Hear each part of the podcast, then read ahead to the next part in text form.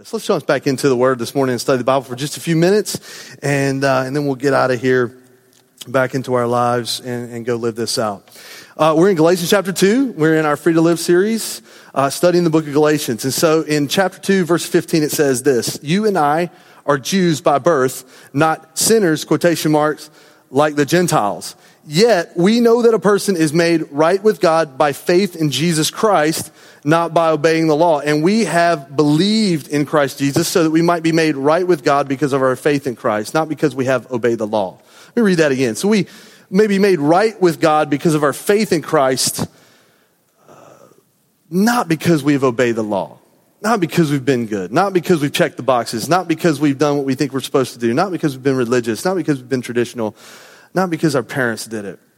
For no one will ever be made right with God uh, by obeying the law. But suppose we seek to be made right with God through faith in Christ, and, and then we're found guilty because we have abandoned the law. Would that mean that Christ has led us into sin?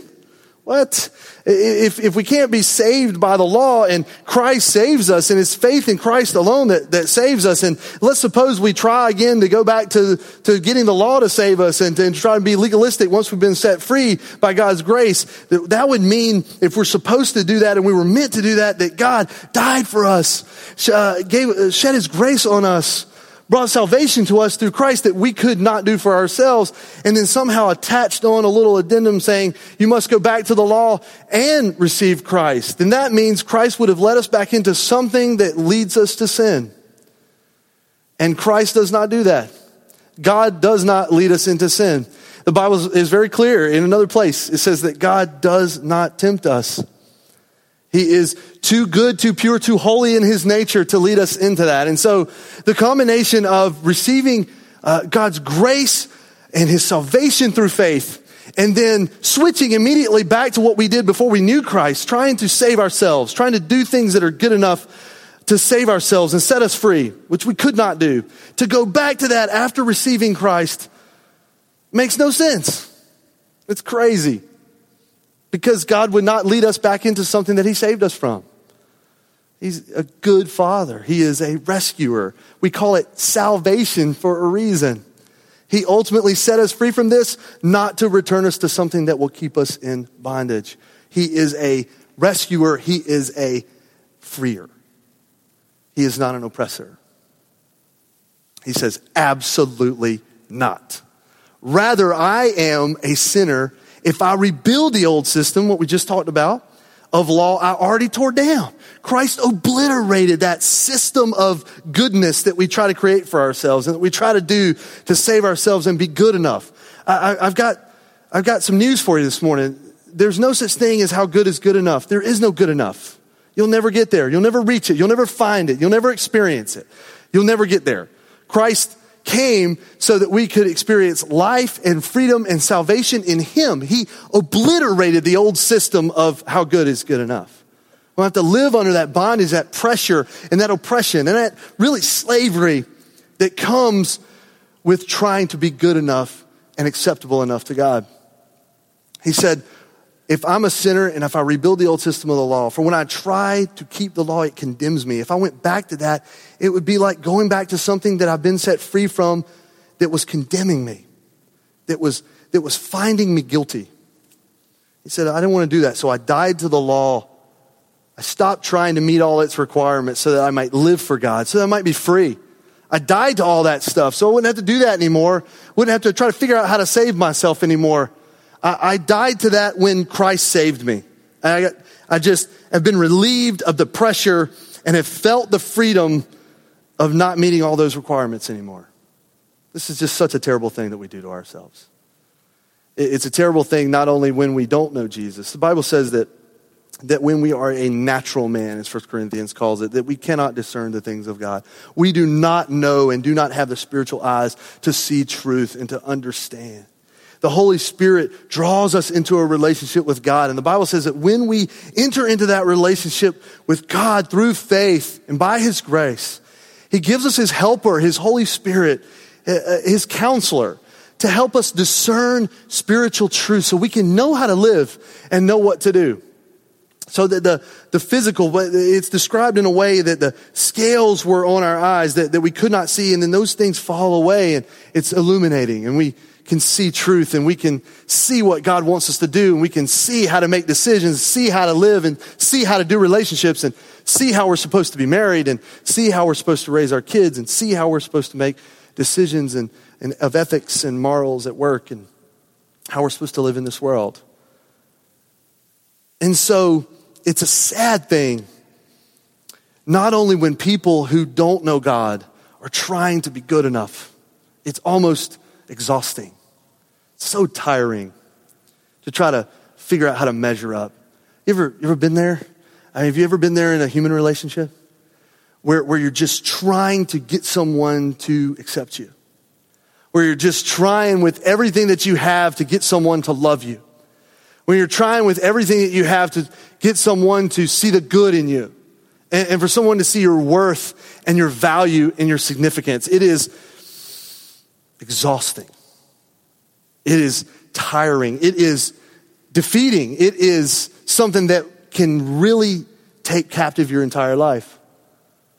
What's uh, really sad is when we don't see how God views us and when we don't see that He loves us and he gave his son for us and he made us. And not only did he make us, the Bible says that he was meticulous and he was detailed in the way in which he made us and placed value on us. He said that he knows the hairs on your head and he beautifully and wonderfully made you. So you go out of here if you're bald and you say, he knows me and I'm beautiful, all right? Bald is beautiful. I don't care what anybody says. And he, he just so values us, and it's amazing how we don't see that. And we can't accept that, and we, we can't truly understand that. And, and that's for the person that doesn't know God at all.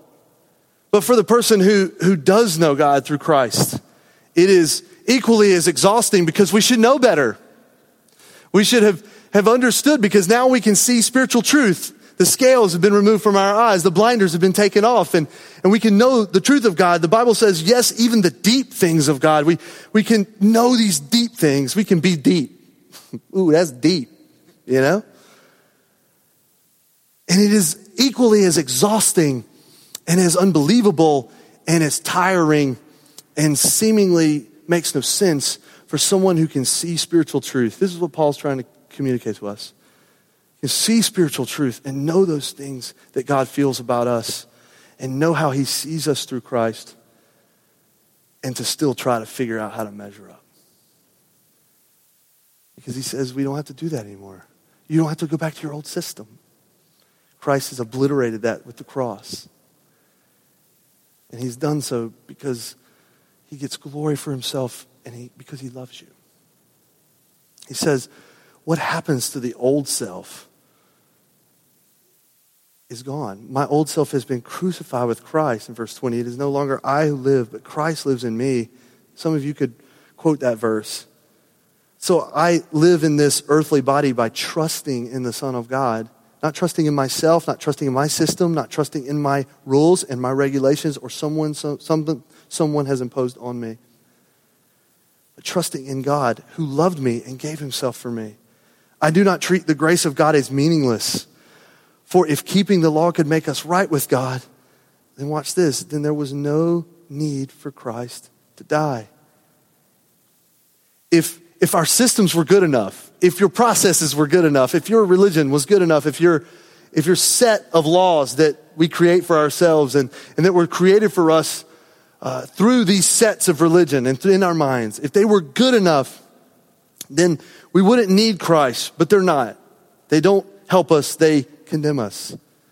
The law is good in a way in which it gives us a, a, an understanding of, of how to live and how to go about life that, that helps us do good. And so the law is not terrible, but it is not, it is actually good, but it is not above the grace of God. He says, I live with God's help so that I can glorify Him and so I can keep the law but the law doesn't save me. God has. God's salvation makes the law meaningful. It makes it good for me. That's why he says, I do not treat the grace of God as meaningless. For if keeping the law could make us right with God, then there was no need for Christ to die. But oh, but Christ did die. And he did shed his blood for us. He did atone for what we could not do. He did make the way for us to have a relationship with him. He did make the way for us to be acceptable to God. He did satisfy his holy, righteous wrath for us. He did do it. So guess what? The law is not necessary anymore to save. Because if it was, this grace would be meaningless. But it's not. It's fully, eternally meaningful therefore making everything else in my life meaningful too, but not above it. What, what was this exchange? This is, we're still in this scene where Paul is talking to Peter. We're in this kind of middle school, high school scene that we saw last week. Peter is eating with the Gentiles, having a good time. God's told him that it's okay, it's cool to do that, it's fine to do that. Uh, he, he said, in fact, I want you to do that it's okay not only to tell them the gospel and to preach the gospel to them and to tell them the good news of Christ, but you, you need to eat with them and hang out with them and it's okay. And I haven't deemed that unclean and, and, and I've deemed that good for you to do. And Peter was convinced of that and he has conviction of that. And then he went back to Jerusalem and some guys made fun of him. And he got picked on and, and he got persecuted a little bit for eating with Gentiles and for sharing the good news with them. And, and it got in his head a little bit and it got in his heart a little bit. And, and so when he was in Antioch in this place, uh, he was eating with Gentiles and he was hanging out. He was doing what God told him to do. He was doing what was, was beautiful about the gospel, that it is for everyone and it is uh, for all time. And then some of his buddies showed up. And then he became a middle schooler again. And when his buddies showed up, the Bible says that he wouldn't eat with the Gentiles anymore because he thought his buddies were going to pick on him for it. This kind of sounds like a high school scenario, doesn't it? Got this friend over here, like them, hang out, we have fun, but they're not quite acceptable to my cool friends. And so when I'm in, in, a, in a, did you ever have this? Some of y'all are looking at me like, I never experienced that. I was the cool person. When it's time to hang out with the cool kids, this, this person who's not quite in with the, the cool kids kind of gets left out on the margin a little bit. This is exactly what happened here. Peter refused to eat with the Gentiles, and Paul said, That ain't right. You're a hypocrite. And he said, You're going against your own convictions. And he said, You're not expressing love, you're not expressing compassion, and you're not expressing the grace of God that he gave to you and, and that he has for all people. And so, what are you doing? So, last week we talked about confrontation and biblical confrontation, what that looks like. It's not easy, but if we'll follow God's way in doing it, oftentimes it leads to restoration, which is the outcome we desire and that we want. And we're still in this exchange. Paul doesn't stop there, he keeps talking to Peter about this. He not only rebukes him and confronts him, he tells him why. And what we just read is, is, was the meaning of why he did what he did. He wanted to remind Peter himself and everybody around. Remember, the Bible says that Peter had uh, influenced other Jews to do what he was doing, so other people were influenced by his hypocrisy. And then the Bible also says that Barnabas, the, the, the guy, the, the, the, the encourager, the, the strong believer, even Barnabas went astray and was being a hypocrite too. And so Paul, because he wanted to set the record straight, not only for Peter, but for those that were listening to be reminded in and of himself, and even Barnabas who, who had gone astray as well. He wanted to set the record straight about the gospel and about the true gospel and about what it means for us as we live life with other people. And so he says and follows this up with, You and I are Jews by birth, not sinners like the Gentiles, almost kind of mocking him a little bit by saying, Hey, we're, we're Jews. We should know better. Because what did we have? Well, we had the law and we had the promises and we had the prophets and we had the covenants. And we had all these things at our disposal by our birth. And, and, and basically he's saying it's easy for us to be on our high horse. It's easy for us to think more of ourselves than we should because we had all these things. But there's something that we didn't have. And that's when he follows up that statement with, yet we know that a person is made right with God by faith in Christ, not by obeying the law. So we had all these things. We had the promises and the prophets, and we had the law, and we even had the covenants with God.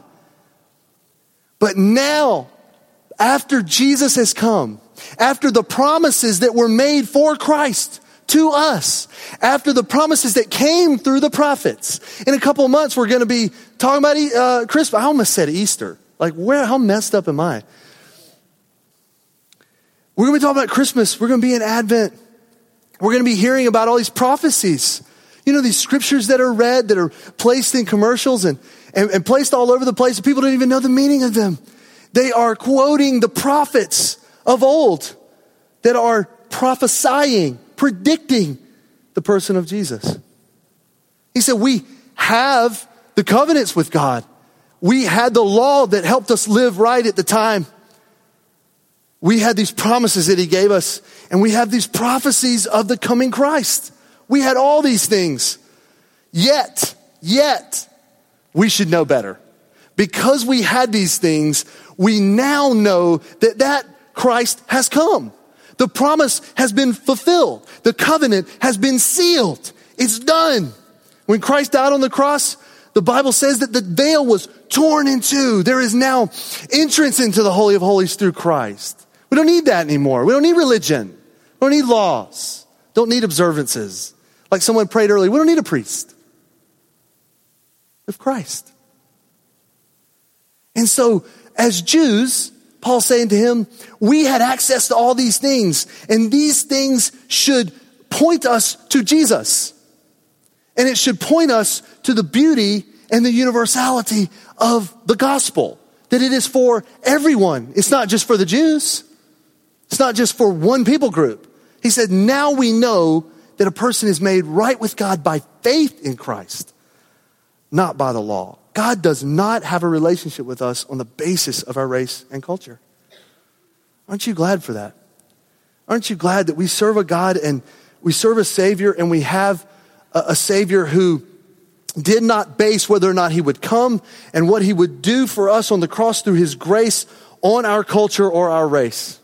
And that the gospel is not seated in prejudice. Aren't you glad that that, that Christ died for all. Aren't you glad that the gospel is for all people, as the scriptures tell us? And that one day, all the nations and tribes will worship. I don't know about you, but I cannot wait for that. I cannot wait until we worship God in spirit and truth in a way that we're totally inhibited by our own prejudice. And we're totally inhibited by our own, sometimes, tendencies to see that more than we see Christ. That will be an unbelievable day. You know, prejudice and racism is at its base evil. It is sin. It is one of the great ugliness and insidious things that lives in the heart of human beings. And we all struggle with that. But really, at the end of the day, racism and prejudice is a denial of the gospel. It is basically saying that Christ values or God values someone over someone else. And it is a, a categorical and fundamental and spiritual untruth. And when we understand the gospel and we understand the nature of Christ's death on the cross through his grace, and that people who, who, yes, may understand it a little more than the next, don't have any more rights and privileges or access to God than the next. And that's what Paul's saying. Just because we were Jews by birth, we know now and should know more. We, more should be required of us because we, we had this. We understood that Christ came. That God does not have a relationship with us on the basis of race and culture. And that in believing that, in the way in which we act, we deny the gospel of Jesus and then it manifests and expresses itself in prejudice. But when we understand the gospel and understand that Christ has a relationship with us on the basis of his son and on the basis of his own will, the Bible says in Isaiah, and this is an Easter kind of go to, that it was the will of God to crush him that it was God's will to bring glory to himself and to redeem mankind. And so the gospel, in and of itself, embodies the beauty of God loving all people. And those who have been set free by the gospel, those of us who have been set free in Christ, must, with God's help, have a constant understanding that the prejudice and the feelings that we feel in that is not just a denial of someone else that doesn't appear to be like us, it is a denial of the true gospel in Christ. And when we realize that that is what's going on in our heart and in our life and in our minds, then it might carry greater weight for all of us to realize that God values each of us in a way that is worth being unified and is worth loving each other. See, when we realize we're not good enough, and we realize we can't do anything good enough to save ourselves, we, we realize that we have to rely on God. And we realize, once we realize the nature and the character and the heart of God, we will then begin to, in our lives, with His help, embody His character and His nature. Therefore, by His Son's power and by His Holy Spirit, we will be able to overcome these things that we wrestle with so much in our hearts and that we deal with in our lives. So when we realize we're not good enough, we realize that, that no one is above someone else. See, when you realize that you and I didn't do it and we didn't make the rules and we couldn't save ourselves, we realize that there is no one that's not worth it. There, there, there was no one that is not a recipient of God's love in Christ. And then guess what happens? When we realize that that is the character and the nature and the person of God. And that is the beauty of his gospel. And it is lived out in our lives. We do the same. We realize that the people that are around us, there's no one not worth it. There's no one not valued by God. There's no one not loved by him in Christ. There is no one that the gospel is not for. He says, let me read it again. Yet we know that a person, a person, a person just a person. That's what we are, just people. We don't have distinctions. I think one of the great mistakes we make in the race issue is we classify. Instead of people, we are classified by anthropology and by culture. That's a big one. But we are people. If we go back to the beginning of creation and the way God designed it, notice in Jesus' teachings in the New Testament, every time he was challenged by the Jews, challenged by the Gentiles and their laws, he always went back to the beginning. And he went back to creation. And he went back to the formation of what this looked like. And the formation of what it looked like was yes, we were separated into language and into context and into cultures. Yes, but we are people.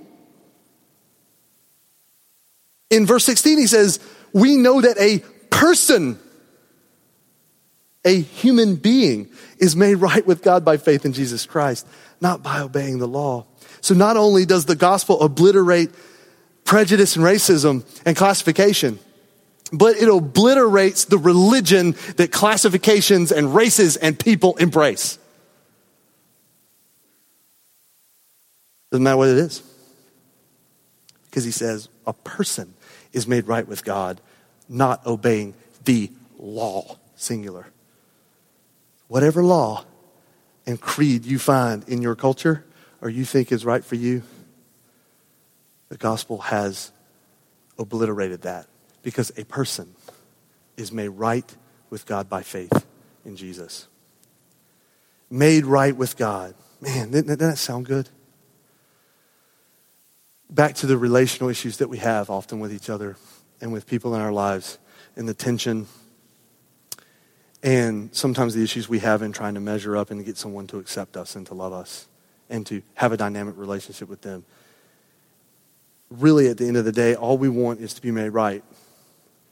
We really just want it settled. We want it resolved. We want it to be okay. What's beautiful about this is that he says a person is made right with God through faith in Jesus. Another word for that is the justification that God gives us in Christ. It means that in Christ, though we are sinners, we are not condemned. God accepts us in spite of our sin. Isn't that amazing? It's almost unbelievable you know, a dynamic relationship that is not based upon the things in which we hold so, that we think are so important in this life, whether it's someone like us or it's a, it's a prejudicial thing or it is a, classification thing or, or we just have these things in our heart toward people because we just don't like them. You know, we weren't very likable.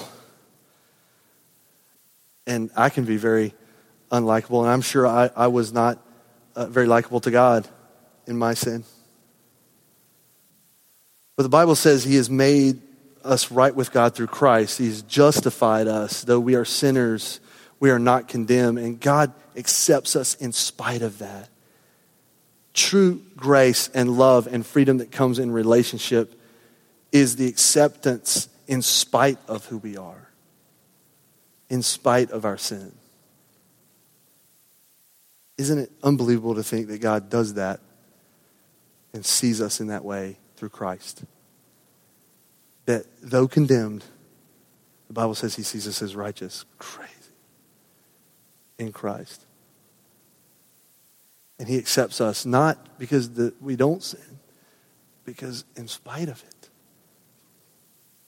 Mind blowing. This is the true gospel. It's as if you went out and you committed a crime in front of 100 people. And all 100 of those people testified that you committed this crime. And they did it to the detail. And then you made your way to court and you sat in front of a judge. And in spite of 100 witnesses who said you committed this crime, the judge says you are not guilty. This is who we are as sinners. We, we come into this world condemned. We come into this world guilty because of who we are, not because of what we do. And through Christ, we stand in this place guilty and condemned. But through his grace and through his mercy and through the cross and through faith in Christ, we are not condemned. He accepts us in spite of our sin. What's hard for us, I think, to accept about justification and about being made right with God is we don't believe that he can do that. I don't know how many people I've talked to through my almost 17 years of ministry that have said to me, There's no way God could forgive me for what I've done. There's no way that God could accept me for what I've done or said or thought and, and, and betrayed in my life because it's so unbelievable to us that God would love us and give Christ in such a way that in spite of what we've done, that he would love us and would shed his grace on us. And it's unfathomable. But he did. And in Christ, He does. See, the, the idea that it, we can't be good enough is the old system. See, there's no way God could love me and, and forgive me for what I've done because that's the old system talking. That's the old system of acceptance. That's the old system of trying to be acceptable. That's the old system of trying to get you to like me. That's why we lie. That's why we manipulate. That's why we do these things. To try to measure up. But the gospel says you don't have to do that anymore. In Christ, you are free to live, free to love, free to glorify God, free to live a life that's for the good of others. Because you stand in front of God in Christ, not condemned, even though you're guilty. And Paul says the law couldn't get you there, and it can't get us there. As much as we try, we would never get a not guilty. In fact, that's why he says if you keep doing the law to try to make it do what it can't do, it will condemn you. It will lead you to an oppressive life, a broken life, a life non representative of Christ's gospel, his good news of Jesus. It's different, it's new. So we have to live new. Verse 20 My old self has been crucified with Christ. It is no longer I who live, but Christ lives in me. So I live in this earthly body by trusting in the Son of God who loved me and gave himself for me. I'm going to read this one more time because this, this is the gospel of Jesus. And we said a couple weeks ago that believers need to hear the gospel. We need to be reminded again. And certainly, people that are far from God need to know the good news of Christ and what they can experience not only in this life, but in eternity. My old self has been crucified with Christ. It is no longer I who live, but Christ lives in me. This is what the condemned, uncondemned person should be experiencing in Christ. It, because if it was my old self, it doesn't work. So my old self was crucified with Christ. It was killed off. It is no longer I who live because I, I can't live in the way that I, will make me good enough. But, but Christ lives in me. And with Christ in me is acceptable to God. So I live in this earthly body by doing what? By trusting in the old system and my ways and my stuff that I had before. I mean, can I have my cake and eat it too?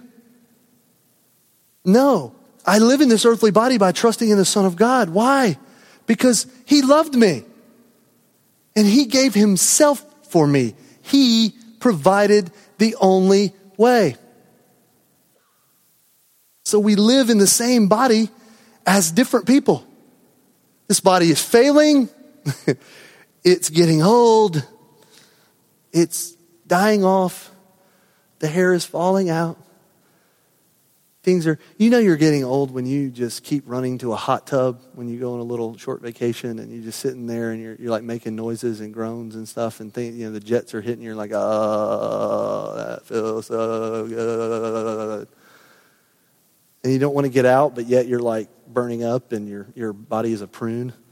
Um, you know, this, our bodies are failing us every day. So we live in these bodies, the same body, but we live as different people. And even though it is failing, we are being made new in Christ. Isn't that a beautiful picture? Same body, new life. Because Christ lives in us. And when Christ lives in us, we seek to live as Christ lived. We seek to express love in the way that he did we seek to treat others the way that He taught us to treat others. We seek to do life and relationships the way in which Christ would desire for us. Because the old self's got to go. The old self didn't live like that. Now Christ lives in me. All of us. By faith through his grace. When, when we were kids, they, there was this novel that came out uh, I think it was in the 60s, called Invasion of the Body Snatchers. And I remember it became a TV movie. And of course, we weren't allowed to watch movies um, like that. We could watch, I think I said this before, we could watch John Wayne kill people. Well, we couldn't watch Back to the Future. And so the, we couldn't watch TV movies. It was just too much. It's too much. It's that law again. Man, those rules. but I remember this thing came on television, and me and Brian found ourselves at a friend's house. Of course, that's where we watched all our dirty movies. Um, those good Christian kids that we went to church with, you know. And uh, I remember Invasion of the Body Snatchers was on television. You remember this? And